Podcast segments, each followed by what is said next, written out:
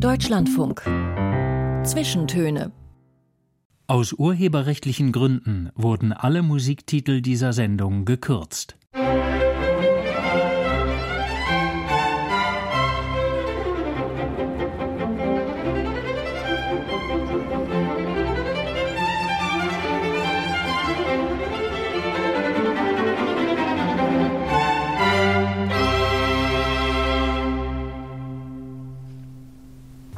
Mit Anna Seibt, hallo.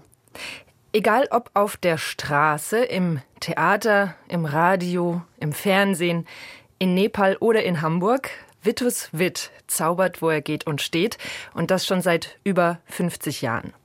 Dabei setzt er nicht auf die großartigen Show-Effekte, sondern fasziniert sein Publikum mit scheinbar einfachen, aber doch unerklärlichen Tricks. Er lässt Geldscheine zu weißem Papier werden oder zaubert Eier dorthin, wo vorher keine waren. Und trotzdem behauptet er, ich kann gar nicht zaubern. Hallo, Vitus Witt. Guten Morgen, Frau Seibt. Also, wenn Sie sich abends vor Ihr Publikum stellen und sagen, schön, dass Sie alle da sind, schön, dass Sie alle Eintritt gezahlt haben, aber übrigens, ich kann gar nicht zaubern, ist dann nicht die Enttäuschung irgendwie vorprogrammiert? Nein, ich finde es doch sehr ehrlich. Ich bin doch ein sehr ehrlicher Zauberkünstler und überhaupt ehrlicher Mensch, der dann sagt, äh, ja, ich äh, kann nicht zaubern, ich werde Sie täuschen und dann tue ich es tatsächlich. Und wie ist dann das Feedback darauf? Ähm, das Feedback ist äh, immer sehr faszinierend. Das ist äh, eine große Anerkennung, weil man begreift, dass ich natürlich nicht zaubern kann. Und letzten Endes entsteht der Zauber ja bei meinen Gästen in deren Köpfen. Also das ist ja wirklich die Aufgabe, die die erledigen müssen. Ich bin nur der Auslöser. Das haben Sie auch mal aufgeschrieben. Nicht der Zauberer zaubert, sondern die Zuschauer zaubern. Richtig. Denn in, wie wir gerade gesagt haben, ich kann nicht zaubern, aber ich kann die Fantasie meiner Zuschauer anregen, dass in ihren Köpfen diese Illusionen entstehen. Natürlich kann ich nicht aus weißem Papier Geld zaubern oder umgekehrt, aber ich kann die Illusion kreieren. Und die entsteht beim Publikum. Ich weiß ja, wie es geht, nicht? Es gibt wie ich gelernt habe bei der Vorrecherche zu unserem Gespräch heute, ganz verschiedene Sparten der Zauberei. Es ist ja nicht Zauber ist nicht gleich Zauber, sondern es gibt Großillusionen, es gibt Mentalmagie, es gibt Kartentricks. Können Sie uns ein bisschen in die Welt der Zauberei mal einführen? Naja, wie in jeder anderen Kunst auch, gibt es da Unterschiede, wie in der Malerei. Sie können auf Holz malen, Sie können auf Öl malen, Sie können Miniaturen malen, Sie können größere Gemälde malen. Und so kann man auch die Zauberei in verschiedenen Ambienten entsprechend präsentieren. Auf einer großen Bühne bietet es sich an, auch mit größeren Gegenständen zu zaubern. Das wäre dann die, Siegfried und Roy das oder so. Siegfried und Roy oder David Copperfield, ja. Äh, Im kleineren Raum bietet es sich an, mit äh, kleineren Gegenständen zu zaubern. Ähm, ich mache da diese Unterscheidung eigentlich nicht sehr gerne mit, weil ich zaubere und zaubere und wo gezaubert wird, ist dann eigentlich egal, weil der Zauber entsteht überall. Aber in der Tat gibt es dann so für die Fachleute diese ähm, Klassifizierung, äh, es wird nur mit Spielkarten gezaubert, es äh, wird nur am Tisch gezaubert, es wird im Salon gezaubert, auf der Bühne und dann entstehen so ein paar andere Kategorien, nicht? Oder man scheint Gedanken zu lesen, was dann, was Sie sagten, die Mentalzauberei betrifft, ähm, was für mich aber schon weniger Zauberkunst ist. Also diese diese Unterschiede gibt es in der Tat, aber letzten Endes entscheidet immer äh, die Illusion, der Effekt, der passiert. Und Sie haben ja quasi auch eine eigene Sparte der Zauberei erfunden, wenn ich das richtig verstanden und gesehen habe, weil man Zaubern ja eigentlich gemeinhin mit Sehen assoziiert. Meistens verschwindet was, es taucht irgendwas wieder auf und dafür muss man zugucken, weil sonst macht das Ganze irgendwie keinen Sinn.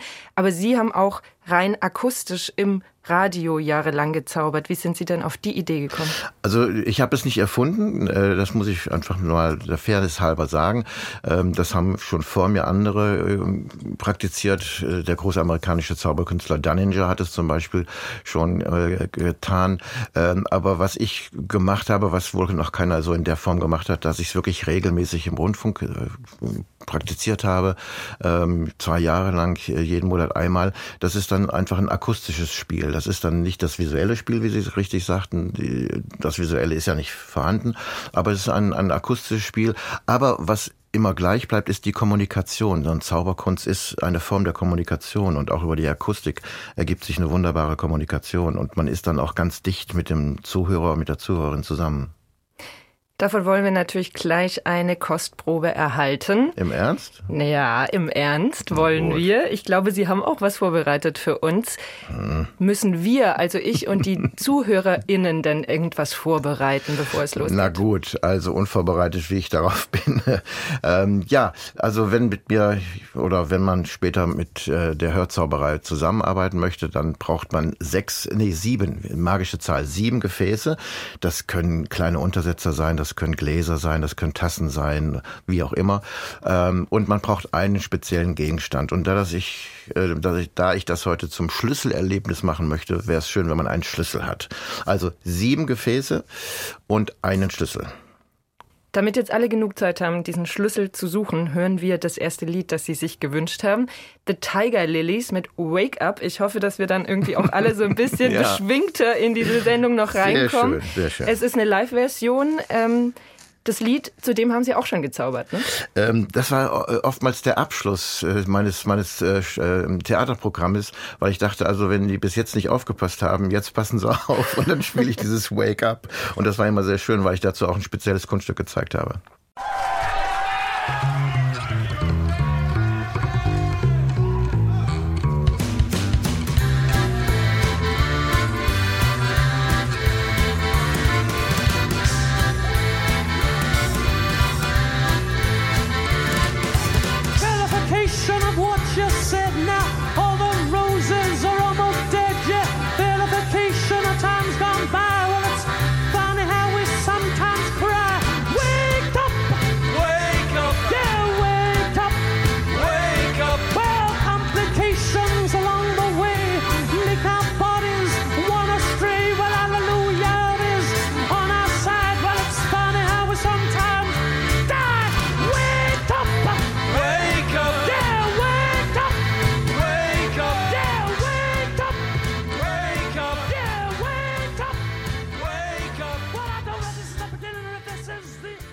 Vituswit, wie reagieren denn Menschen, wenn sie die neu kennenlernen auf einer Party und dann werden sie gefragt, und was machen Sie so beruflich?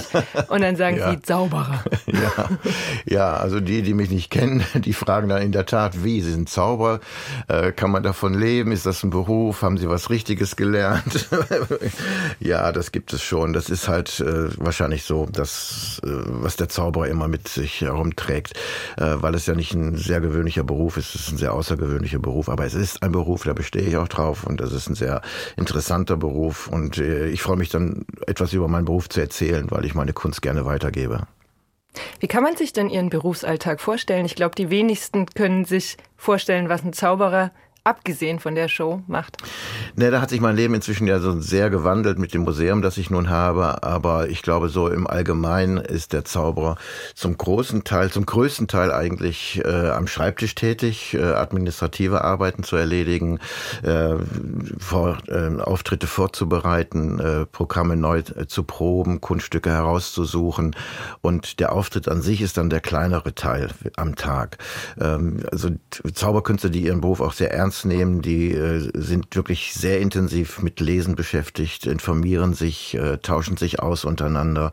Ähm, sie gehen auf Kongresse, sie geben Seminare, sie tauschen sich mit den Kollegen aus, sie äh, probieren neue Kunststücke aus. Äh, und das ist eine sehr intensive Angelegenheit, weil die in sehr viele Bereiche hineingeht. Nicht? Man versucht ja auch mit anderen Künsten sich irgendwie auseinanderzusetzen, sei es jetzt die bildende Kunst äh, oder sei es Musik, dass man die Musikauswahl trifft für seine Untermalung zu den Kunststücken. Also das ist ein sehr, sehr, ähm, ja, sehr intensiver Beruf. Mhm. Wie lange wie lang kann ich mir das vorstellen? Dauert so ein neuer Trick, ein neues Kunststück sich anzueignen? Also bei mir war es so, ich hatte mal die Idee für ein, äh, ein besonderes Kunststück, bei dem ich äh, etwas erscheinen lassen wollte. Und dann habe ich überlegt, welche Möglichkeiten gibt es, um etwas erscheinen zu lassen. Wenn etwas erscheint, muss es ja irgendwo gewesen sein, ist ja klar, ich kann ja nicht zaubern.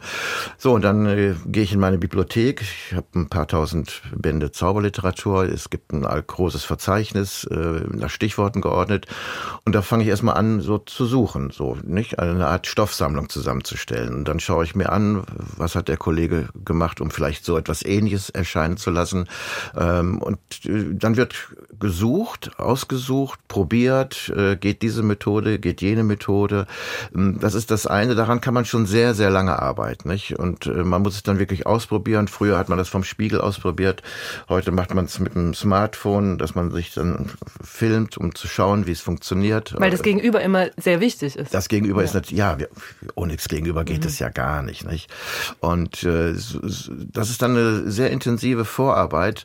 Und dann fängt die eigentliche Arbeit an, es im, mit dem Publikum auszuprobieren, nicht? Denn, äh, es ist nicht so wie, äh, da ist der Unterschied zum Theater ganz anders. Im Theater hat man einen festgelegten Text, äh, den interpretiert man, man studiert den ein und dann kann man die Vorstellung beginnen. Äh, beim Zauber ist es so, weil wir eben die Kommunikation haben. Wir müssen auch achten, wie reagiert das Publikum. Also wir, wenn wir beim Theater sind, wir durchbrechen ja ständig die vierte Wand und äh, laden das Publikum auch ein. Manchmal laden wir es auch ein, auf die Bühne direkt zu kommen.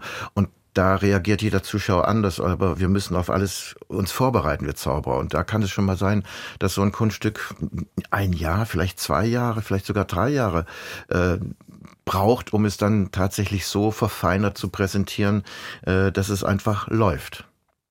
Dann sind wir jetzt sehr gespannt. Auf Worauf? Das Schlüsselkunststück. Ach so. Ich habe hier sieben Pappteller vorbereitet okay. und einen Schlüssel mir geholt und äh, würde das Mikrofon Ihnen übergeben. Das ist aber lieb, Frau Seibt. Ja, liebe Zuhörerinnen und liebe Zuhörer, dann wollen wir mal ein Schlüsselerlebnis heute versuchen.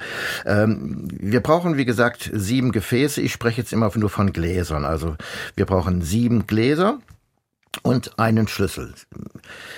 Ich nehme an, Sie haben die inzwischen bereitgestellt und jetzt geht's los. Sie brauchen ein bisschen Platz auf dem Tisch. Stellen Sie bitte das erste Glas etwas links auf den Tisch. Rechts daneben das zweite. Rechts neben das zweite stellen Sie bitte das dritte. Daneben dann das vierte und jeweils weiter. Rechts daneben die restlichen Gläser.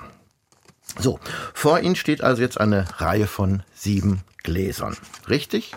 Ja, okay. Frau ich Seid auch macht, gleich, ja. Frau Seid macht mit und ich sehe, dass es richtig ist. Gut. So, in eines dieser Gläser geben Sie den Schlüssel. Ich habe natürlich keine Ahnung, wo Sie den reingegeben haben. Wie soll ich das auch nicht? Ich kann ja nicht zaubern. So, Frau Seib baut auch ein Paravent davor auf, damit ich nichts sehen kann. Sehr süß, Frau Seib, ja. So, ähm, jetzt äh, müssen wir uns auf eine Spielregel einigen, denn ich möchte Sie immer mal bitten, ein Glas mit dem daneben liegenden Glas, in dem der Schlüssel liegt, zu tauschen. Und das nennen wir einen Schritt.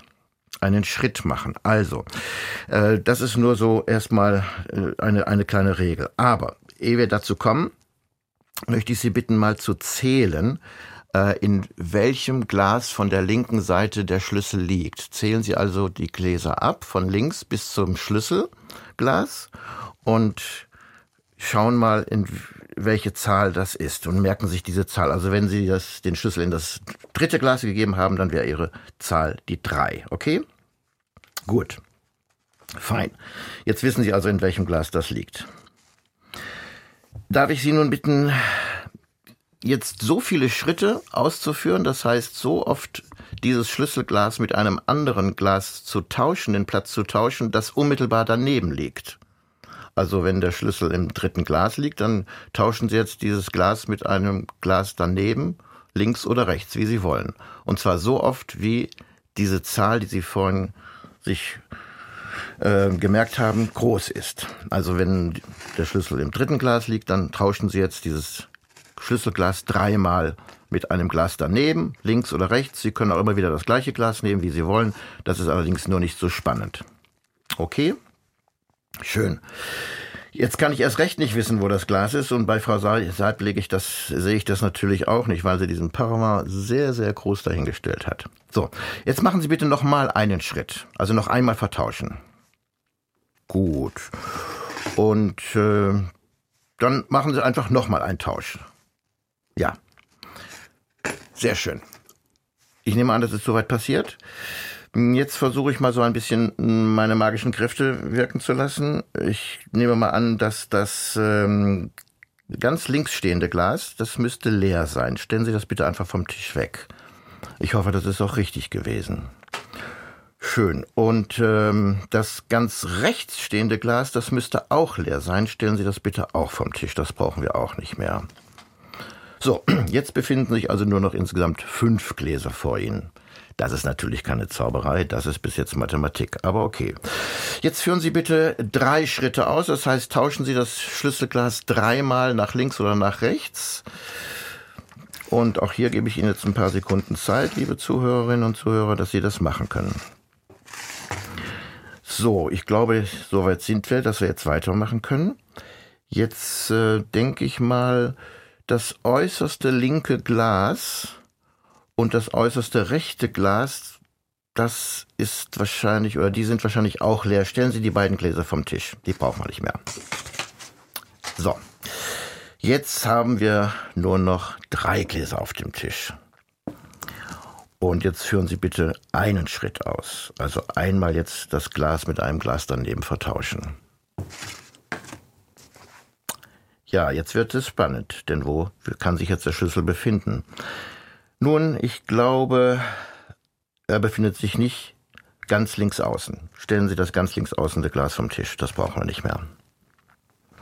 Jetzt bleiben nur noch zwei Gläser auf dem Tisch und ich habe keine Ahnung, wie sollte ich ja auch nicht, wo sich das Schlüsselglas befindet.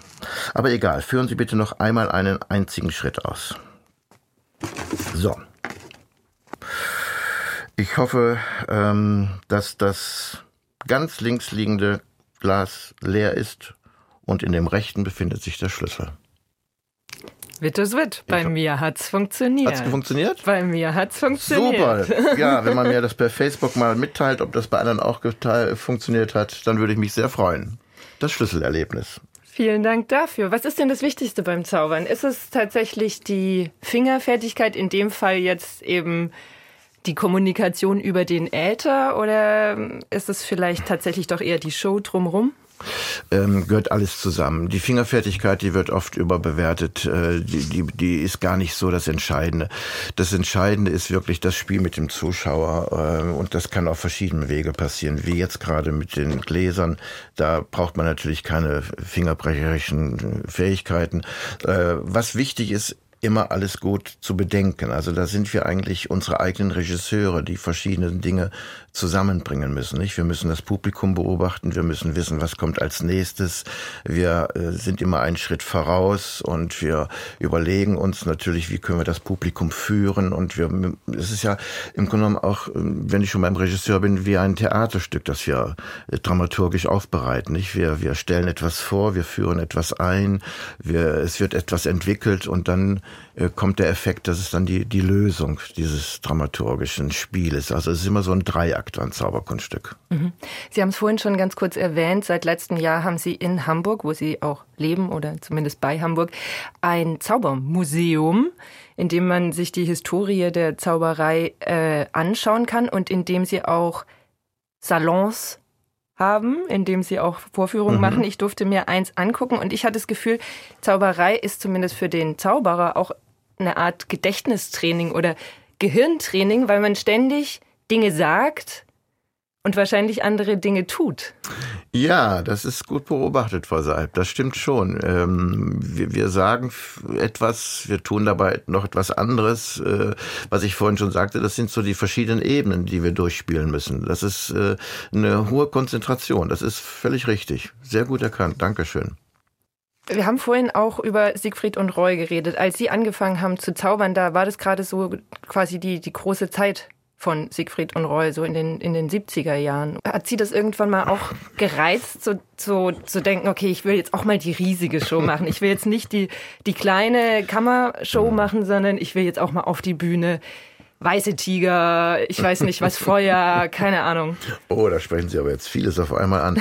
Also, das bin ich oft gefragt worden, auch von Ihren Kolleginnen und Kollegen, ob mich das reizt. Äh, also erstmal vorab gesagt, ich habe tatsächlich mal einen Auftritt in Las Vegas gemacht, ähm, war dort und das hat mir überhaupt nicht gefallen. Äh, Aber auf den Kern Ihrer Frage warum zurückzukommen. Warum hat es Ihnen nicht gefallen? Ah, das ist einfach äh, eine Art Fabrik, Las Vegas. Das ist eine Fabrik. Deswegen würde mich das auch nie gereizt haben, in, in dieser Richtung äh, meine Zauberei auszubreiten, wie Siegfried Roy äh, an 50 äh, Wochen äh, siebenmal in der Woche das Gleiche zu zeigen. Das ist nicht meins. Das, das, das ist, äh, ich, da fühle ich mich nicht, da fühle ich mich nicht mehr frei. Ich muss dann funktionieren. Dann bin ich wirklich wie eine Fabrik.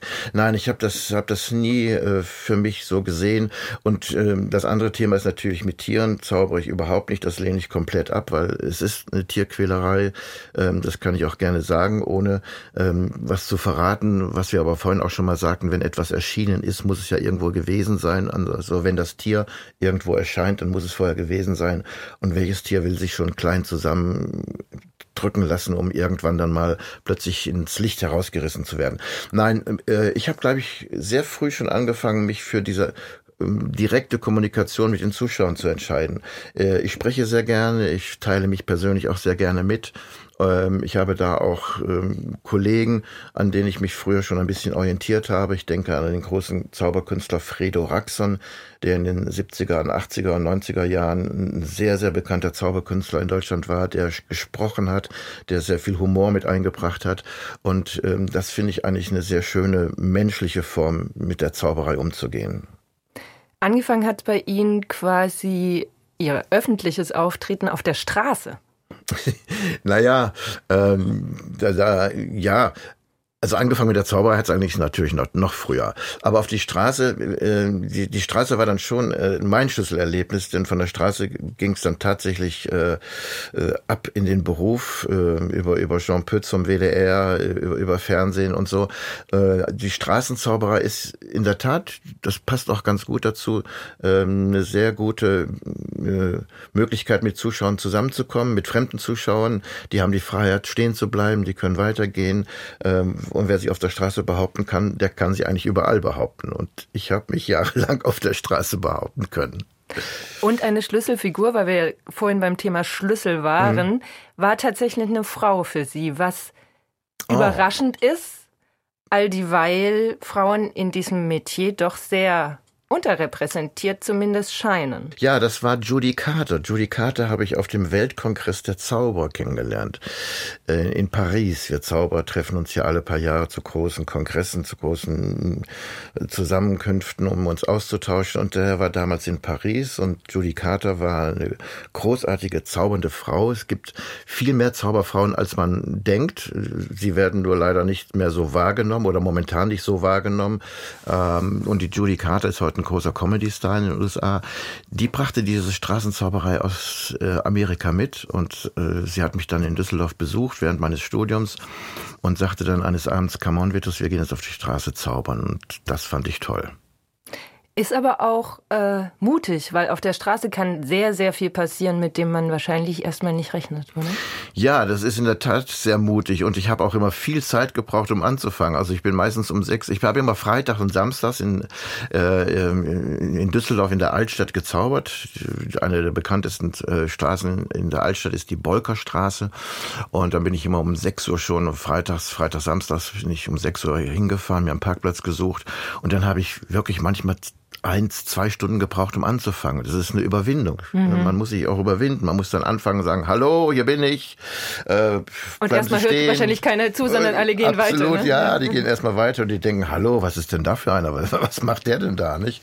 Und dann habe ich so nach und nach Dinge entwickelt. Ich habe dann angefangen, Feuer zu schlucken, also Feuer zu schlucken, nicht zu speien und habe dann angefangen, Kreidestrich zu ziehen für meine Bühne, um so ein bisschen Aufmerksamkeit zu bekommen. Und das ging dann eigentlich sehr gut. Und äh, also wer die Altstadt Düsseldorf kennt, der weiß, da gehen Tausende von Menschen jedes Wochenende durch diese Altstadt. Und das war eine gute Schule für mich, ja. Ja.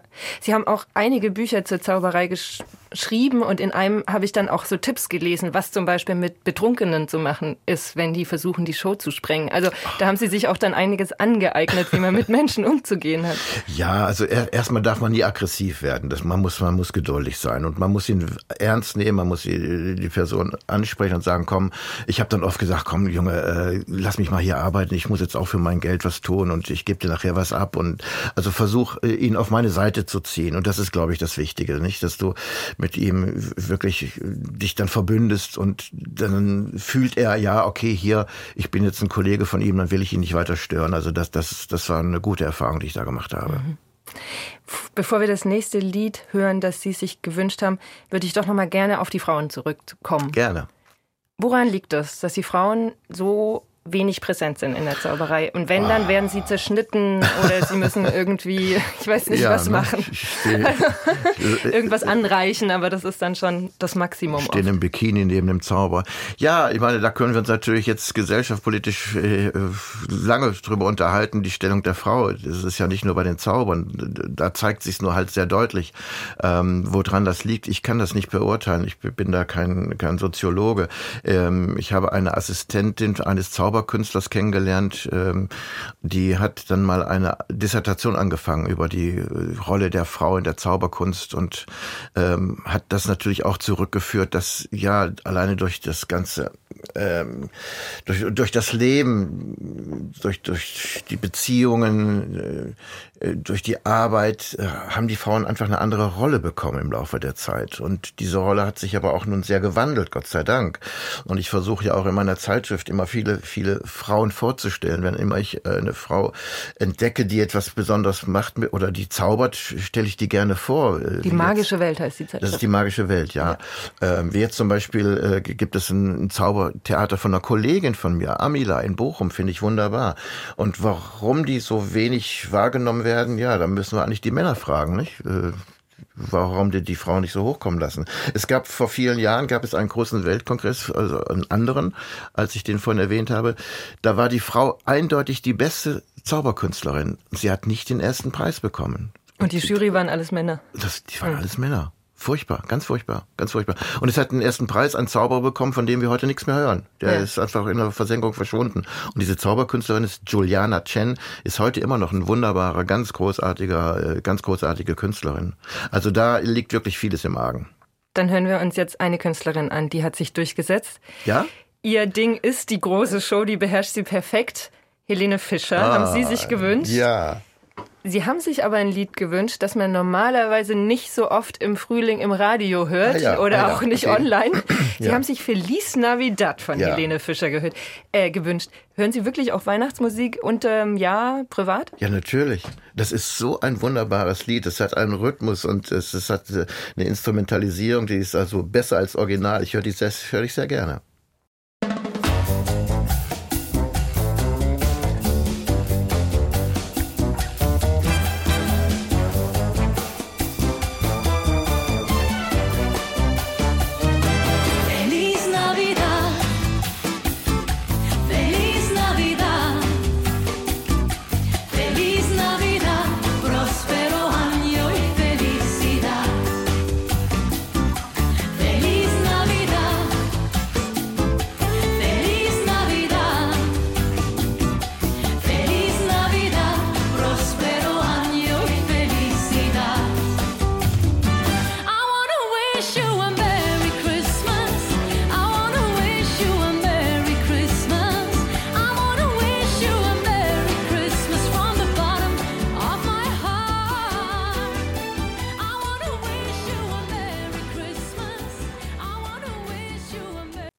Mein heutiger Gast steht gern im Mittelpunkt. Er liebt es, Menschen in ungläubiges Staunen zu versetzen.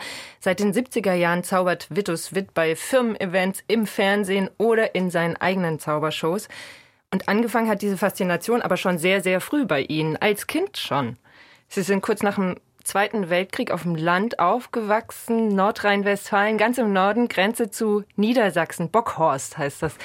Ich habe es mir mal im Internet angeguckt. Es ist ein sehr kleiner Bockhorst war in den 60er Jahren das schönste Dorf Nordrhein-Westfalens. Ist prämiert worden. Ja. Schöne ja, alte ja. Fachwerkhäuser. Ja, hatten sehr Aber schönen Dorfkern relativ ruhig. Wie ist die Zauberei aber zu Ihnen gekommen? In, aber in Bockhorst äh, habe ich rausgefunden, in einer Kneipe hat der große Zauberkünstler Kallanak einen seiner Probauftritte mal gehabt. Äh, und zwar in einem Gasthaus Knepper.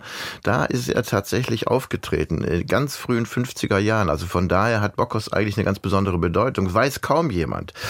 Ähm, aber Bockhorst gehört zu Versmold und in Versmold bin ich dann zur Schule gegangen, habe dort mein Abitur gemacht, äh, nach zwei Anläufen Ja, und bin dann in die Welt gegangen. Aber es, also ich nehme hm. mal an, Sie hatten keinen Fernseher, Internet gab es sowieso nicht. Wie kam die Zauberei zu Ihnen? Sie waren ja nicht bei, so. bei dieser Show in nein. der Kneipe. Nein, nein, nein, nein, nein, nein, da war ich natürlich nicht. Das habe ich auch viel später herausgefunden. Äh, wie ich dazu gekommen bin, ähm, mein Vater äh, war sehr musisch veranlagt, unter anderem, äh, obwohl er ein Offizier war. Äh, er hat mir ein Kartenkunststück gezeigt. Da war ich gerade fünf Jahre alt. Also ich weiß es deswegen so genau, weil ich noch nicht lesen konnte. Und das hat mich so fasziniert. Dann habe ich jeden Menschen, den ich getroffen habe, gefragt, kennst du auch einen Trick, kennst du auch einen Trick? Und äh, das hat einfach so meine Faszination ausgelöst. Und dann haben sie äh, sich die Tricks erklären lassen, sind ins Kinderzimmer und haben geübt und geübt und geübt. Ja, so ähnlich, genau so, ja. Und, dann, und haben dann äh, wahrscheinlich alle äh, genervt mit den Tricks oder wie hat ihr Ja, ich habe hauptsächlich meine Mutter genervt, nicht? Sie war immer meine meine Zuschauerin, die erste. Und als ich dann lesen konnte und das erste Zauberbuch bekam, da habe ich die Zaubertricks natürlich aus dem Buch von oben bis unten äh, ausprobiert und bin immer wieder äh, zu meiner Mutter gegangen und äh, auch zu meinem Vater natürlich, habe gesagt, so schau mal, ich habe ein neues Kunststück. Ja, das habe ich äh, ja wahnsinnig gerne getan. Ich finde es faszinierend, weil ich kann mich auch daran erinnern, mit weiß nicht, zehn oder so einen Zauberkasten geschenkt bekommen zu haben und dann aber schnell resigniert zu haben, weil es ist ja wirklich Arbeit. Also erstmal auch als Kind diese, diese Übersetzung von dem, was da jetzt mhm. erklärt wird, in, in wirkliche ja. Aktion. Ja. Und dann mhm. natürlich funktioniert es erstmal nicht mhm. und äh, ja, Zauberkasten ist auch nicht immer ein gutes äh, an, an, Anfangsmittel, um zaubern zu lernen. Ähm, das habe ich, ich habe ja auch mal ein Examen über Zauberkästen geschrieben unter anderem ähm, und habe das auch da herausgefunden, dass Kinder, für die die Zauberkästen eigentlich konzipiert sind, auch oftmals enttäuscht werden, nicht? Weil äh, je nachdem, wie alt das Kind ist, das Kind denkt, oh, jetzt bekomme ich einen Zauberkasten, jetzt kann ich zaubern. Und das Kind hat natürlich diese diese mm, kindliche Vorstellung, äh, ich drücke auf den Knopf und jetzt passiert irgendetwas. Und das funktioniert eben nicht. Das ist genau dieser Abstraktionsprozess, den das Kind ganz schwer nachvollziehen kann, was Sie gerade richtig sagten, äh, ich zauber für den anderen und äh, dann funktioniert es erstmal nicht. Mhm. Und man steht ja immer im Rampenlicht und muss wahrscheinlich auch eine hohe Frustrationstoleranz haben, weil es geht ja auch mal was schief. Das ist. Äh, und dann steht man da und muss irgendwie damit klarkommen. Ja, das passiert immer mal wieder. Das ist klar. Man ist ja auch keine Maschine, man ist kein Roboter. Ähm, Sie waren ja in meiner Vorstellung, da ist mir auch was schiefgegangen. Also das wollen wir aber auch gar nicht weiter thematisieren. Das ist halt so. Auch ein Sänger kann sich mal versingen oder der Musiker vergreift sich im Ton. Das ist aber eine ganz normale Geschichte, denke ich mal. Nicht? Passiert, macht einen aber auch menschlich. Und haben Sie irgendeine Emergency-Strategie, wie Sie dann da wieder rauskommen? Na, insofern habe ich eine Emergency-Tragedie, äh, äh, äh, Strategie. Strategie, danke, ja. Ähm, als das ja der Zuschauer nicht weiß, was eigentlich passieren sollte. Nicht? Also wenn ich jetzt mal angenommen eine Karte abziehen lassen und äh, ich finde sie nicht wieder, weiß der Zuschauer nicht, dass ich sie wiederfinden wollte. Kann ich vielleicht noch etwas anderes damit äh, vorführen? Also der Zauber hat diesen Vorteil, dass er immer einen Schritt weiter ist als das Publikum und äh, kann sich dann schon retten. Nicht? Der Musiker kann dann vielleicht äh, aus dem falschen Ton was improvisieren. Also diese Möglichkeit hat der Künstler immer. Wir waren gerade bei Kindheitserinnerungen. Sie mhm. haben sich Penny Lane von den Beatles gewünscht, mhm. die ja 1967 ist das Lied veröffentlicht worden, da auch ihre Kindheits- oder Jugenderinnerungen an Liverpool mhm. äh, verewigt haben. Mhm. Was verbinden Sie mit Penny Lane? Ja, mit Penny Lane verbinde ich natürlich die Beatles. Das war für mich eines der ersten Lieder, glaube ich, das nicht an die Nummer 1 äh, äh Chartsplatzierung gekommen ist. Äh, und ich war, bin nach wie vor ein großer Fan den Beatles. Ich bin ein großer England-Fan. Ich bin von meinen England, von meinen Eltern äh, schon in den frühen 60ern nach England geschickt worden zu meinen Verwandten. Äh, habe dann natürlich die Beatles dann auch mitbekommen. Und das ist für mich Heimat. Penny Lane,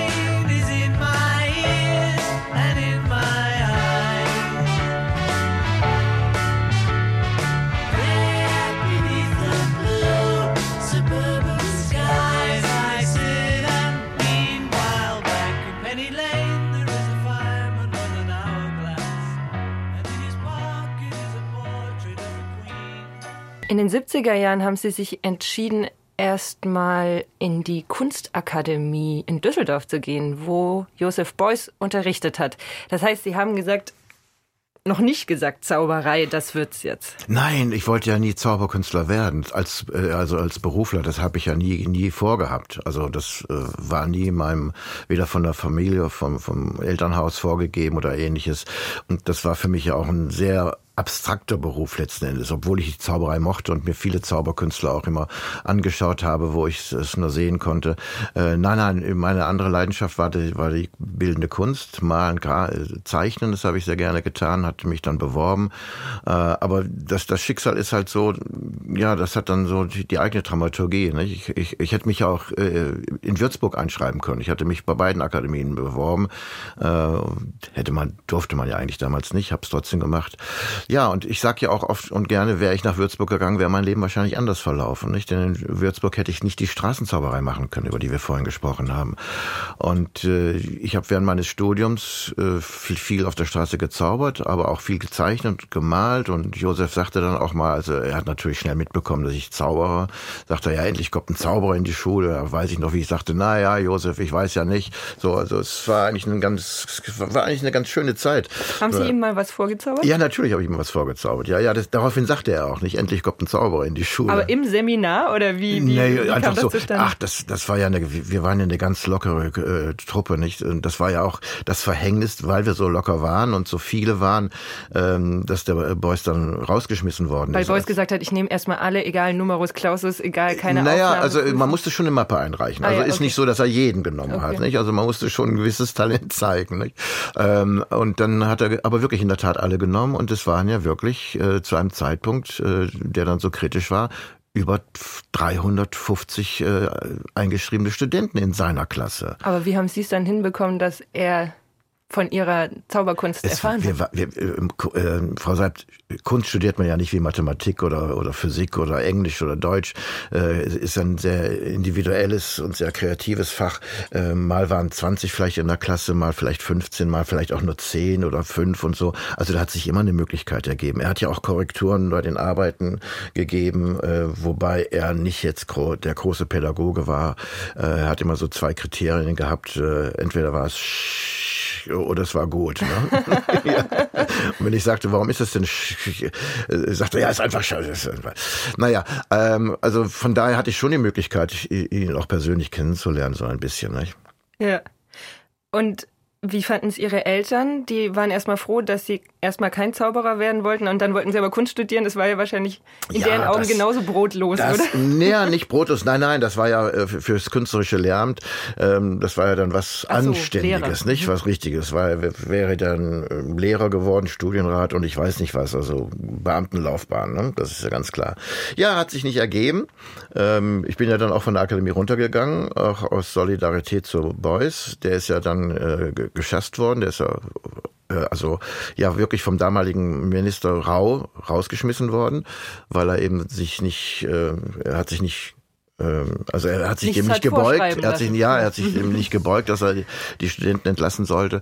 Äh, er hat, glaube ich, sogar prozessiert und er hat auch später Recht bekommen, dass man eben Kunst anders studiert. Und äh, Beuys ist ja auch wirklich eine ganz, ganz wichtige Persönlichkeit in der Kunstszene. Und äh, er hat ja auch bis Lebensende sein Atelier in, in der Akademie behalten dürfen. Mhm. Nein, ich habe dann ja oft gewechselt auf die Fachhochschule für Design, für angewandte Kunst. Lag mir dann auch ein bisschen besser, ehrlich gestanden, als diese freie Kunst. Mit der freien Kunst kam ich auch gar nicht so richtig klar. Ich meine, ich habe zwar meine Prüfung gemacht, um äh, nach zwei Semestern musste man eine Prüfung ablegen, um dann fest an der Akademie äh, eingeschrieben zu sein.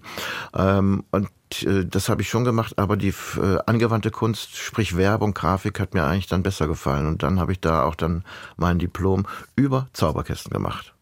Ist um was ging es da genau? Das Thema war äh, Produkt, äh, Design einer Produktpräsentation. Also Design einer Präsentation, das heißt, Produkte waren die Zaubertricks und äh, die mussten präsentiert werden in einem Kasten und das war letztendlich ein Zauberkasten, den ich da entwickelt habe.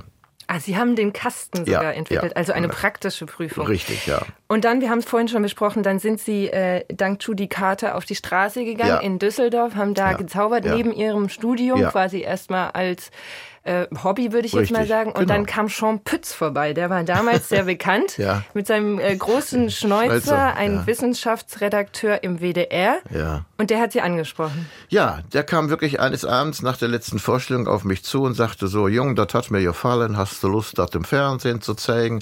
Das war gerade die Zeit auch von Uri Geller. Und äh, Jean Pütz hat das, äh, also fand das ganz furchtbar, wie so ein junger Mann eine ganze äh, Nation narrisch machen konnte mit diesen, was wir vorhin mal sprachen, mentalen Zaubereien, weil der Uri Geller ja ernsthaft, der hat ja wirklich jahrelang ernsthaft gesagt, er hätte übernatürliche Fähigkeiten. Also das ist der Löffelverbieger. das ist der, berühmte. Löffelverbieger, ja. ne? Er guckt den Löffel an und nur durch So ähnlich. bloße Hypnotisieren. Naja, er hat immer den Löffel so ein bisschen äh, Gerieben noch. Mhm. Gerieben genau, ja, und dann verbog er sich. Wobei er hat nie das Verbiegen gezeigt. Die sind immer gleich abgebrochen, ne? Die sind immer gleich abgebrochen, die Löffel, ja. Naja, auf jeden Fall, das hat den Jean Pütz sehr geärgert, dass der junge Mann das so äh, volksverdummend präsentieren konnte. Und äh, er hatte damals eine neue Sendung äh, kreiert, das war die Hobbythek-Sendung. Und dann sagt er, Vitus, wir machen eine Sendung zum Thema Zaubern und erklären damit auch Zauberkunststücke, was ich gerne getan habe, um diesen Uri Geller ein bisschen zu entlarven. Und ja, das, dann fing es eigentlich an. Ne? Aber eigentlich ein Sakrileg in der Zauberwelt, oder? Leider, leider, ja. Das ist auch, was viele meiner Kollegen nicht so verstehen, ähm, weil sie immer sich hinter diesem Geheimnis verstecken. Nicht? Das Geheimnis ist aber nicht das Wichtigste bei der Zauberei oder bei einer Vorführung.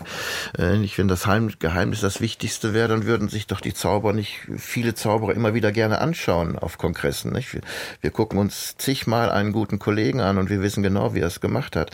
Ähm, nein, das Geheimnis des Zauberns ist die Vorführung an sich. Das ist ja eine, eine, ja, das ist eine Art Happening, nicht? Da sind wir wieder bei der Kunst. Das ist ein Geschehnis, das unmittelbar passiert. Deswegen ist Zauberei auch eine der, der schönsten und ehrlichsten Möglichkeiten, sich mit Menschen auszutauschen. Aber Sie hat's äh, was gekostet. Sie sind aus dem magischen Zirkel geschmissen worden. Oh, Sie haben aber wirklich gut recherchiert, Frau Seid. Ja, ich hatte damals die grafische Betreuung der Vereinszeitschrift übernommen. Also ich wusste ja gar nicht, dass es sowas gibt wie einen magischen Zirkel. Als Außenstehende Ja. müssen Sie vielleicht sogar erstmal erklären, was das überhaupt ist. Naja, es, es gibt Vereine für, je, für jeden Bereich, äh, Briefmarkenvereine, Freundevereine, äh, Brieftaubenvereine, gibt alles. Ne? Journalistenvereine gibt's genauso. Äh, Und so gibt's natürlich auch Zaubervereine. Es gibt viele Zaubervereine auf der Welt. Also es ist ein. Interessensverband oder ein Zusammenschluss von Interessensverband, Zauberern. Äh, Mhm. Ganz gut, ist ja in Ordnung. ähm, Aber in, in, diesem, in diesem Punkt äh, ist der Verein, finde ich, sehr hinderlich für die Entwicklung der Zauberkunst, weil diese Vereine sagen tatsächlich, also nur, man darf nichts erklären, große Strafen, wenn man das erklärt und es gibt auch Strafen. Und in dem Fall bin ich dann aus dieser Redaktion sofort rausgeworfen worden. Ähm, Und das ist ähm, sehr kurzsichtig gedacht. Also das ist nicht so meine Denke. Äh, Weil ich mir vorstellen kann, wenn ein Publikum weiß, wie ein Kunststück funktioniert, dann kann es das auch viel besser gutieren. Nicht? Wir wollen immer Respekt für unsere Kunst äh, bekommen. Und wenn der Zuschauer nicht weiß, warum er der Kunst Respekt entgegenbringen soll, dann bekommt auch keinen Respekt. Nicht? Beim Maler wissen wir, wie es funktioniert. Bei jedem anderen Beruf wissen wir, was dahinter sich verbirgt. Beim Zauber nein. Und dann kommt dieses Wörtchen, ach so einfach ist das, wenn man es mal erfahren hat. Daher, da, da, ich dachte gerade auch eher andersrum, dass man vielleicht, wenn man nicht weiß, wie es funktioniert, eher denkt, dass es einfach sein muss, Ja. sowas zu können. Ja, und wenn man dann die Lösung nur auf diesen, äh, auf diese eine, auf diesen einen Lösungssatz äh, anwendet, dann sagt man schnell in der Tat, es ist so einfach. Aber erstens vergisst man, ist man ist selber nicht drauf gekommen und einfach ist nichts, gar nichts. Ne? Denn äh, wenn man weiß, ist alles einfach, ist ja klar. Ne? Aber versuchen Sie einfach nur mal ein Kartenspiel richtig aufzufächern, dann werden Sie feststellen, wie schwierig das ist. Ich habe vielen Menschen in meinem Leben Zaubern versucht beizubringen, speziell an Theatern. Ich habe viele Theaterberatungen gemacht, äh, zum Beispiel Kirschgarten. SchauspielerInnen oder Schauspielerinnen und Schauspielern, ja. Äh, zum Beispiel äh, Kirschgarten von Tschechow, da wird äh, die Rolle der Gouvernante wirklich mit Zauberei verbunden. Äh, und da habe ich vielen Schauspielerinnen Zauberei beigebracht. Und da habe ich festgestellt, ja, die sind zwar gut in ihrem Fach als Schauspielerinnen, aber äh, das Vorführen, das muss, müssen sie einfach komplett neu lernen. Es ist nicht einfach. Ja, und gerade das ist das, äh, ist eigentlich die Krux bei der Zauberei. Wir verstecken uns hinter diesen Geheimnissen, weil wir glauben, wenn jetzt ein Geheimnis preisgegeben worden ist, dass wir jetzt preisgegeben werden, dass wir preisgegeben werden. Und das ist falsch, denn es ist immer noch die Interpretation. Nicht? Es ist immer noch die Persönlichkeit. Und die Zauberkunst lebt zum großen Teil von der, eigentlich vom größten Teil von der Persönlichkeit des äh, Vorführenden. Mhm. Sie haben äh, auf der Straße äh, gezaubert, sind dann ins, ins Fernsehen gekommen und auf der Straße denke ich mir, ne, da ist ja viel Durchlauf, da kann man immer wieder den gleichen Trick machen. Im, mhm. im besten Fall sind die Menschen mhm. immer wieder neu Richtig. überrascht. Wenn man jetzt aber eine, eine Fernsehsendung hat, die vielleicht auch ein Stammpublikum hat, kann mhm. man natürlich nicht jede Woche oder jeden Monat immer wieder mit den gleichen Tricks aufwarten. Ähm, wo hatten Sie denn all die Tricks her? Haben, die, haben Sie die alle selber entwickelt oder gibt es ein Standardrepertoire, das dann naja, also variiert wird? Ich habe ja verschiedene Fernsehgeschichten gemacht. Ich habe ja, äh, also in einer großen Fernsehshow, äh, zum Beispiel die Glücksspirale, da habe ich dann wirklich äh, ein neues Kunststück dafür äh, mir angeeignet. Und das hatte ich dann wochenlang vorher geprobt. Ähm, dann habe ich mal die lange Nacht im MDR moderiert. Da hatte ich dann auch spezielle Kunststücke genommen. Und die andere Sache, die ich dann im WDR ja vier Jahre lang gezeigt habe, das waren Live-Geschichten, äh, also interaktiv, so ähnlich wie wir es vorhin mit den Gläsern gemacht haben, nur eben dann über die Optik. Und, und da mit Zuhörer, äh, Zuschauerinnen, Zuschauer, die angerufen haben. Die haben angerufen, ja, und konnten mir sagen, was ich zu tun haben sollte. Und das war in der Tat eine große Herausforderung. Da habe ich wirklich äh, immer gesessen, die Bücher durchforstet, was kann ich äh, adaptieren, was kann ich für diese, für diese Situation verwenden. Das war eine große Herausforderung, aber das hat auch viel Spaß gemacht. Es ist äh, ja eine Kreativität, die mir sehr viel Spaß gemacht hat. Und ich habe gelesen, ich weiß nicht, ob Sie da so gerne drüber reden, aber dass Sie auch für Firmen-Events gezaubert haben, unter anderem für Nordsee. Und für Nordsee haben Sie auch was entwickelt. Frau Seid, da haben Sie aber tief gekramt. Ähm, ja, Nordsee. Machen wir Werbung für Nordsee? Nein, Nein, aber das hat mich so äh, äh, interessiert. Eine zauberhafte Fischdose oder wie war das? Ja, das ist, das ist völlig richtig. Naja, also das ist ja gar nicht, historisch ist das ja gar nicht so weit weg. Die frühesten Zauberkünstler hießen Taschenspieler. So, fangen wir mal dort an. Und die Taschenspieler haben auf Straßen und Märkten gezaubert. Und sie haben nicht ausschließlich von der Zauberei gelebt, sondern sie haben die tatsächlich die Zauberei benutzt, um ein Publikum anzulocken, um ihm anschließend etwas zu verkaufen. Die haben anschließend Tinkturen verkauft, irgendwelche Hausratmittelchen und nur mit Zauberei Aufmerksamkeit erzeugt. So, nichts anderes machen die Messeveranstaltung, bei denen ich äh, viele Jahre gezaubert habe. Das heißt, ich bin da quasi der Magnet gewesen für die Firma, um etwas äh, an Publikum zum Stand zu bekommen. So, und diese Firma, äh, die hatte dann tatsächlich die Idee, aus einer kleinen Fischkonservendose eine große, opulente äh, Schale mit angerichteten Köstlichkeiten zu präsentieren. Ja, das war jetzt die Herausforderung, wie kann ich aus so einer kleinen äh, äh Konservendose eine, eine, eine, eine große, mit Glosche bedeckte, angerichtete Platte herbeizaubern. Das hat sehr viel Spaß gemacht, das zu machen. Dieses Zaubergerät gibt es, gab es nicht. Man kann auch nichts nehmen, was schon mal da war. Ich habe was vollkommen Neues dafür konzipiert. Das ist ja auch das Schöne an dem Beruf, nicht, dass man immer wieder mit neuen Dingen herausgefordert wird. Aber das heißt, Sie machen auch tatsächlich oder haben mechanische Tüfteleien dann auch? Ja, gemacht? natürlich. Ja, ja. Ich hatte dann einen Modellbauer, habe dann gesagt, hör mal, können wir das so machen? Äh, schaffst du das? Also meine Idee, man könnte das von hier und so und so. Und äh, das ist dann eine schöne Zusammenarbeit gewesen, ja. 1976 haben Sie zusammen mit einem Kollegen den ersten Preis in der Sparte Comedy Magic bei der Weltmeisterschaft der Zauberkunst in Wien gewonnen. Als ich das gelesen habe, da sind mir ganz viele Fragezeichen in den Kopf gekommen, aber darüber sprechen wir nach dem nächsten Musikstück, ah, okay. zu dem Sie damals gezaubert haben. Ah. Franz Liszt, ja. Liebestraum. Ja, schön. Wollen Sie noch zwei Worte dazu sagen oder hören wir einfach? Ja, wir können danach was sagen.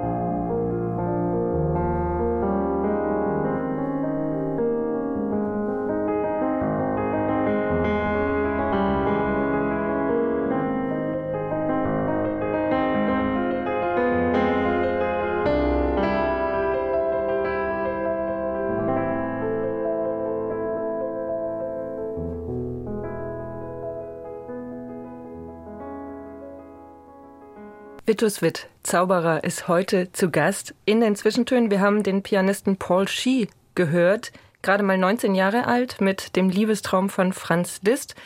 Und Herr Witt, Sie haben es gerade gesagt, während wir es gehört haben, Sie können sich noch ganz genau daran erinnern, bei jedem Takt, bei jeder Note, was ja, Sie damals ja. 1976 ja. da gemacht haben. Was haben Sie denn gemacht? Ja, mit meinem Kollegen zusammen, mit meinem guten Freund Raui Gartner. Wir hatten äh, die Idee, ähm, ein Zauberkunststück, das fast damals alle Zauberkünstler gezeigt haben, ein bisschen auf die Schippe zu nehmen.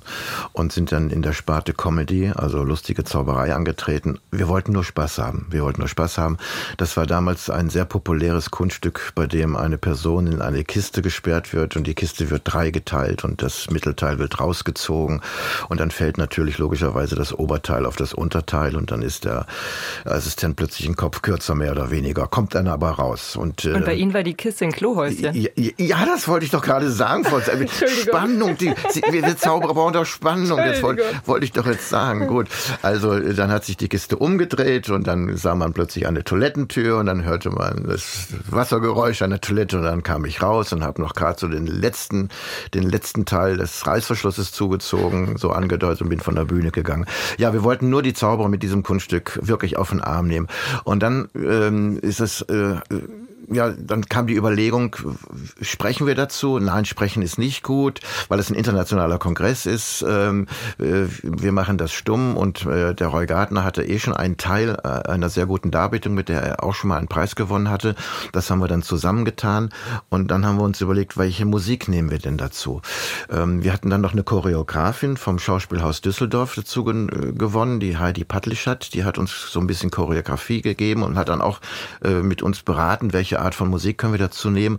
Und sie machte, glaube ich, dann, äh, oder auch der Roy, äh, den Vorschlag, äh, was Seriöses zu nehmen. Nicht? Also wenn wir schon wüst auf der Bühne sind, was Seriöses zu nehmen. Und dann kamen wir einfach ganz spontan auf den Liebestraum. Und das ist ein wunderbarer Teppich. Äh, der Roy Gardner, also die, die Rollen waren so verteilt, dass er versucht zu zaubern. Es klappt nicht. Ich war als Butler äh, kostümiert und bei mir klappte es dann. Ich nahm dann seine Requisiten, weil die nicht klappten bei ihm und bei mir klappten sie dann so so. Nicht, das war so das Hin- und Herspiel. Und zum Schluss, weil er sich dann so geärgert hat über mich, weil das bei mir alles klappte, hat er mich dann in diese Kiste gesperrt. Nicht? Das war also so die Idee dazu. Ja. Und deswegen weiß ich noch, dass also bei dem einen Takt äh, hat er Roy dann versucht, äh, einen Stab aus einem Tuch zu zaubern und mit jedem Takt hat er den, das äh, Tuch angefangen in die Luft zu werfen und es kam kein Stab, es kam kein Stab und dann äh, kam so ein, so, so, so ein kleine Klavierpause. Äh, dann habe ich dann das Tuch genommen und dann zack kam der Stab bei mir aus dem Tuch. Mhm. Ich kann mir vorstellen, da haben Sie wahrscheinlich auch ganz vielen anderen KollegInnen beim Zaubern zugeguckt, bei solchen Kongressen oder bei solchen Wettbewerben. Können Sie das eigentlich genießen oder analysieren Sie dann die ganze Zeit, also so berufskrankheitsmäßig, so, ah, jetzt hat er das gemacht und oh, wie funktioniert das? Oder können Sie sich auch mal was angucken und einfach nur das toll finden? Also zuerst schaue ich mir es immer einfach gerne an. Ich, will mich auch verzaubern lassen. Ich, äh, das, das, wie er das jetzt gemacht hat, ist für mich eigentlich total unwichtig. Nicht, wenn das ein schönes Bild ist, was der Kollege zeigt, wenn er eine Unterhaltung bietet, wenn ich angesprochen werde, wenn ich einbezogen werde. Also da glaube ich, bin ich wie jeder andere Zuschauer auch und kann mich gefreuen, auch wenn ich das Kunststück vielleicht schon kenne oder vielleicht selber vorführe. Das kann natürlich auch passieren, nur in einer anderen Art und Weise. Nein, dann freue ich mich und dann äh, denke ich mir, ja, wunderbar. Nicht? Also für mich ist immer wichtig zu wissen, weiß der Künstler, warum er auf der Bühne ist. Und das ist ja bei der Zauberei oft so ein bisschen das Manko, nicht? Das, äh, man denkt, ich zeige einen Trick und dann bin ich ein Zauberer. Und das funktioniert leider nicht. Oder Gott sei Dank nicht. Sondern?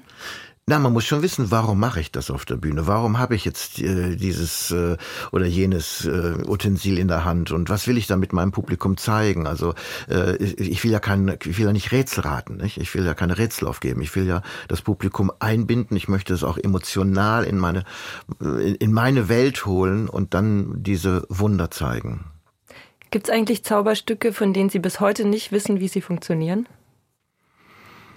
Naja, also wie, wie Moses das Wasser geteilt hat, weiß ich in der Tat nicht. Ne? Also da kann ich Ihnen jetzt nichts sagen. Ähm, nein, aber so in der Zauberwelt nicht. Vielleicht weiß ich beim ersten Moment, ups, das hat er aber jetzt toll gemacht. Ups, wie war denn das? Analysiere ich vielleicht hinterher, aber äh, das ist in der Tat nicht so entscheidend für mich. Nein. Also es gibt nicht so diese Box der ne, Box der Pandora wäre eh falsch, aber nee, nee, nicht so diese, die, dieses eine große Rätsel, das sie jetzt immer noch versuchen zu lösen nein, oder so. Das nein, gibt's nicht. nein, nein, nein, nein. Wir haben über das Lachen gesprochen, Zauberei und Lachen, aber es gibt ja auch Zauberei und Angst. Ich habe äh, drüber nachgedacht, welche Zauberer ich so kenne und dann ist mir natürlich der Hypnotiseur Cipolla eingefallen bei Mario und der, der Zauberer, Zauberer, von ja. Thomas Mann. Ja der äh, die Menschen hypnotisiert und sie dann gegen ihren Willen quasi Dinge machen ja. lässt oder sie auch total blamiert. Mir ist Krabbert eingefallen, ja. der, der Müllers äh, Junge, der dann als äh, zum Raben verwandelt ja. wird. Mir ist Sauron in Herr der Ringe eingefallen, weiß ich mhm. nicht, ob mhm. der jetzt noch unter äh, mhm. Zauberer laufen würde. Aber die, die schwarze Magie ist natürlich auch ein Teil der Zauberei. Bei Ihnen im Zaubermuseum oder in einem Ihrer Bücher habe ich auch viele alte Plakate gesehen, wo dann Fratzen drauf sind oder mhm. Teufelshörner. Also es ist auf jeden Fall eine Verbindung. Haben Sie sich jemals mit dieser dunklen Seite beschäftigt? Äh, nein, ich, das habe ich auch immer für mich abgelehnt, weil, was ich schon mal am Anfang sagte, Zauberei muss für mich transparent sein und ich will eben nichts mit diesen mystischen äh, Vorstellungen zu tun haben und äh, bemühe mich auch nicht, das Wort Magie zu benutzen, sondern ich bin Zauberkünstler und bin kein Magier. Äh, das ist ein Bereich, äh, den ich nicht für mich äh, wirklich gut finden kann. Das ist, das, das ist ein Bereich, der schwingt immer leider mit. Die Zauberei hat halt diese Tradition, Religion in irgendeiner Art und Weise fühlt man sich immer noch ein bisschen mit dem Mystischen verbunden. In der, der die Zauberer jetzt gerade auch bei Cipolla von äh, Marion der Zauberer, diese Zauberer in der Literatur bekommen alle so einen kleinen, äh, ja, mystischen Touch von den Autoren, ähm, weil das schwingt bei der Zauberkunst leider immer mit, nicht? weil Zauber ist einfach jemand, der äh, Wunder vollbringen kann. Äh, und, und es halt ausnutzen kann, weil er auch die Macht hat. Ne? Die Macht, genau, nicht? Magie und Macht sagt man dann ja auch, nicht?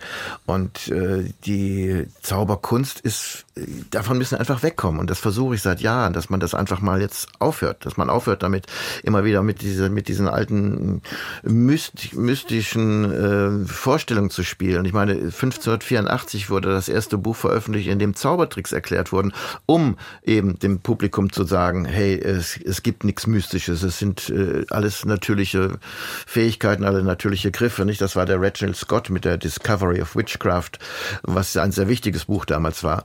Und wir sind im Grunde genommen immer noch dort, wo wir 1584 waren, durch solche, auch durch solche Kollegen, die das ausnutzen, nicht Kollegen, die sagen, ja, ich hätte solche Fähigkeiten und wenn du dich trainierst, kannst du auch ähnliches bewirken, was alles unsinnig ist. Wir Zauber sind Zauberkünstler, wir sind Schauspieler, wie im Theater, wir haben unsere Techniken, wir haben unsere Möglichkeiten, Illusionen zu kreieren. Und da finde ich sehr schön, ein, ein äh, Autor, mit dem ich einige Fer Fernsehfilme zusammen gestaltet habe, war Mario Angelo. Ähm, und der hat einen sehr schönen Begriff geprägt. Äh, wir sind Wundersimulanten. Und das Ach, ist doch das schön. Das ist schön, ne? Wundersimulanten. Aber passiert es Ihnen trotzdem, dass so im alltäglichen Leben oder vielleicht auch in Ihren Salons Ihnen die Menschen auch mal mit Argwohn begegnen oder dass sie so merken, oh, da, die sind ein bisschen vorsichtig, weil sie eben nicht so ganz genau wissen, was passiert jetzt gleich, was macht er jetzt vielleicht? Ja, gleich? das ist ja richtig, das ist ja richtig. Äh, manche Zauberer, ich sage das auch manchmal, sagen, äh, je intelligenter das Publikum ist, desto leichter lässt es sich verzaubern. Will sagen, wenn also jemand es nicht gut vertragen kann, dass überhaupt ein Mensch mehr weiß als er selber. Desto leichter oder desto schwerer lässt es sich verzaubern? Desto leichter, ah, ja, desto okay. leichter. Je intelligenter, desto leichter. Mhm. Weil der intelligente Mensch, das ah, ist jetzt sehr anmaßend. Aber man könnte es natürlich auch andersrum sagen, der, der sich ja, leicht ist. Ja. Äh, und Menschen, die also es nicht gut haben können, dass äh, jemand weiß, wie was geht und mehr weiß und auf dem Gebiet ist, das für ihn sowieso ein bisschen suspekt ist, die mögen das dann nicht, in der Tat nicht. Und äh, von daher glaube ich auch, dass Zauberei nichts unbedingt für die Masse ist. Nicht? Das ist ein, ist ein künstlerischer Bereich, wie viele andere künstlerische Bereiche auch nicht für unbedingt für die Masse sind. Zauberei ist etwas sehr Spezielles und was sehr Feines und sehr Intellektuelles. Hören wir nochmal zauberhafte Musik von Keith Jarrett. Ah ja. Köln-Konzert. Ja. 1975 war ja. das auch. Und aber, nicht, Sie, aber nicht alles, ne? Nee, nee. nicht alles. Okay. wir, wir, hören den Anfang, okay. wir hören mal rein. Schön. Sie haben sich's gewünscht, weil Sie auch dazu gezaubert haben. Das war immer so meine äh, ja, Entree-Musik, also in, quasi die Pausenmusik vor, vor der Vorstellung, die, die mich doch immer so ein bisschen motiviert hat.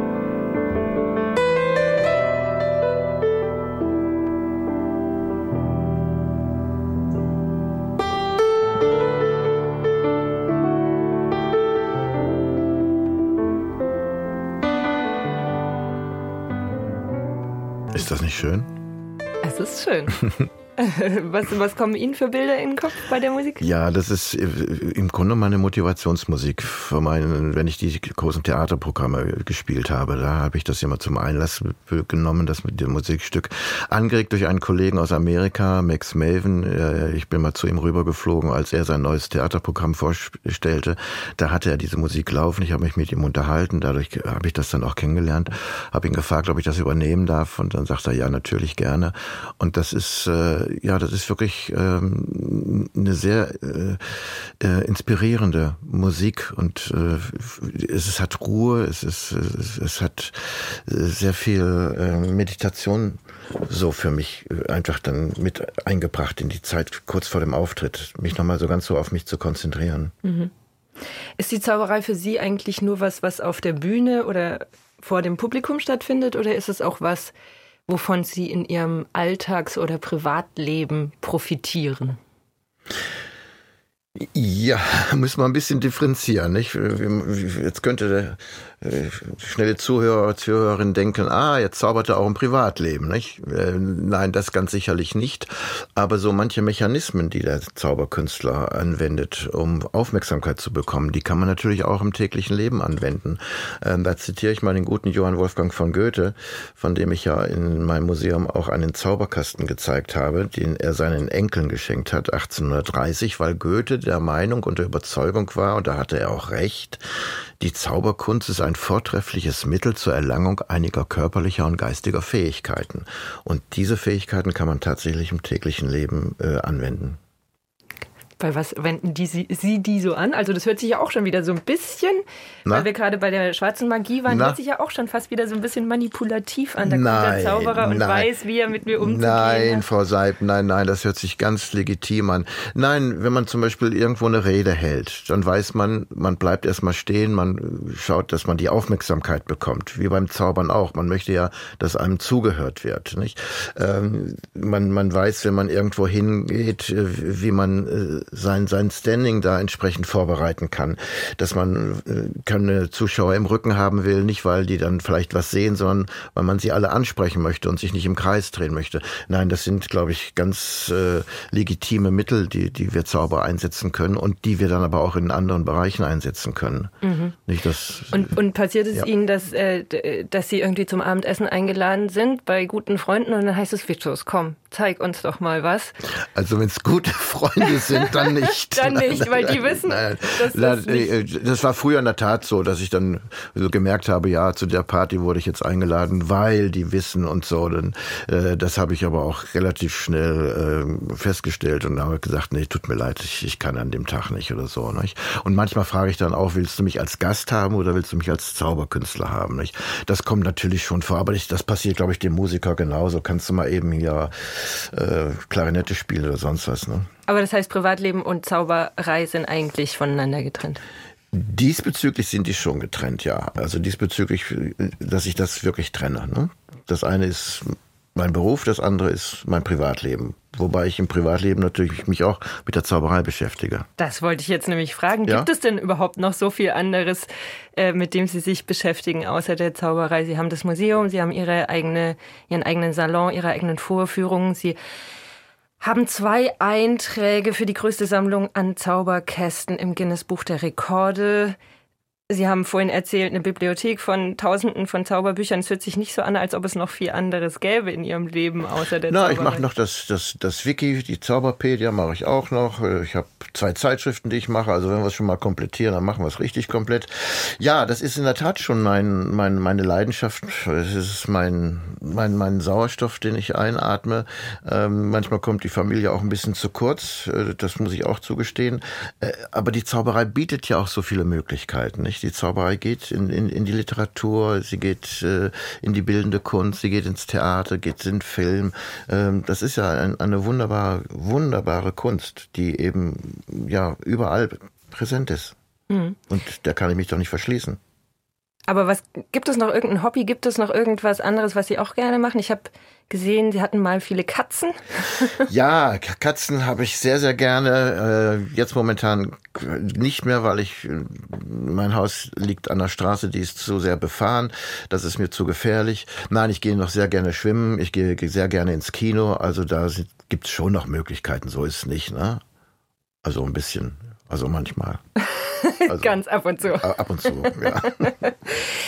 Die Zauberei, die Sie betreiben, kommt mir auch ähm, etwas nostalgisch vor. Also es geht auch viel um, Sie haben ja auch die Taschenspieler äh, mhm. erwähnt, Sie beschäftigen sich mit der Historie, mhm. Sie haben ganz, ganz viele alte Zauberkästen. Beschäftigen Sie sich auch mit der Zukunft der Zauberei? Gucken Sie, wo, wo geht das so hin bei anderen? Was sind da so Entwicklungen oder interessiert Sie das gar nicht so? Doch, das interessiert mich schon, äh, klar, weil ich natürlich auch wissen möchte, allein schon wegen meiner Zeitschrift auch, was passiert, wo und wie. Ähm, ich meine, grundsätzlich ist die Zauberei bestehend aus Erscheinen, Verschwinden, Verwandeln. Vielleicht noch schweben, vielleicht noch vermeintliches Gedankenlesen.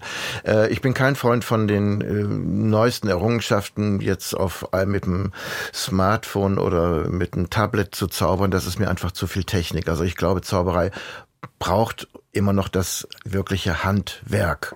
Und darin kann man noch genügend neue Sachen äh, kreieren. Also digitale Zauberei. Das ist äh, nicht mein Ding. Ist nichts. Nein.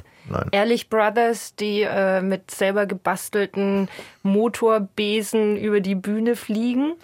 Ach, die beiden, die sind ja sehr nett, das sind ja ganz wunderbare Kollegen. Ich habe die ja von klein auf eigentlich äh, beobachtet, auch in meiner Zeitschrift immer mal wieder vorgestellt. Äh, die haben einen Weg beschritten, das ist völlig in Ordnung, das ist auch legitim. Also es gibt dieses große Massenevent äh, und es gibt die ähm, Kammerkunst. Ich bin halt für die Kammerkunst, aber das heißt nicht, dass das eine besser oder das andere schlechter ist. Also können Sie sich auch gut angucken. Ja, absolut. Ja, ja. Sie machen das jetzt seit über 50 Jahren. Langweilt es Sie manchmal, wenn die Menschen wieder immer wieder über das gleiche Kunststück äh, erstaunt sind, äh, sich, sich äh, wundern, wie hat das jetzt wieder funktioniert? Oder anders gesagt, was hält Sie bei Laune? Also erstens mal sind ja meine Programme nicht immer identisch. Ich tausche immer ein bisschen, schon deswegen tausche ich immer mal ein bisschen etwas aus. Äh, ich habe auch immer ein, ein, ein mehr Utensilien bei mir an, an, an Repertoire, als ich es vielleicht dann abends einsetze. Aber jeder Abend äh, ist sehr individuell. Es ist immer wieder ein anderes Publikum. Also ist es für mich jeden Abend eine neue Premiere. Es ist dann spannend, nicht? Wer wird da sein? Kann ich den einen für dieses eine Kunststück? Gibt es überhaupt einen passenden Partner für das andere Kunststück und so? Das ist immer eine Herausforderung. Herausforderung. Also langweilig kann das gar nicht werden. Vitus Witt war zu Besuch in den Zwischentönen, Zauberer und ja, Historiker der Zauberei. In den nächsten Zwischentönen spricht mein Kollege Julius Stucke mit dem Geologen Philipp Havlik, der als Museumskurator ständig nach neuen Wegen sucht, jung und alt für die Vergangenheit und die Beschaffenheit unseres Planeten zu interessieren.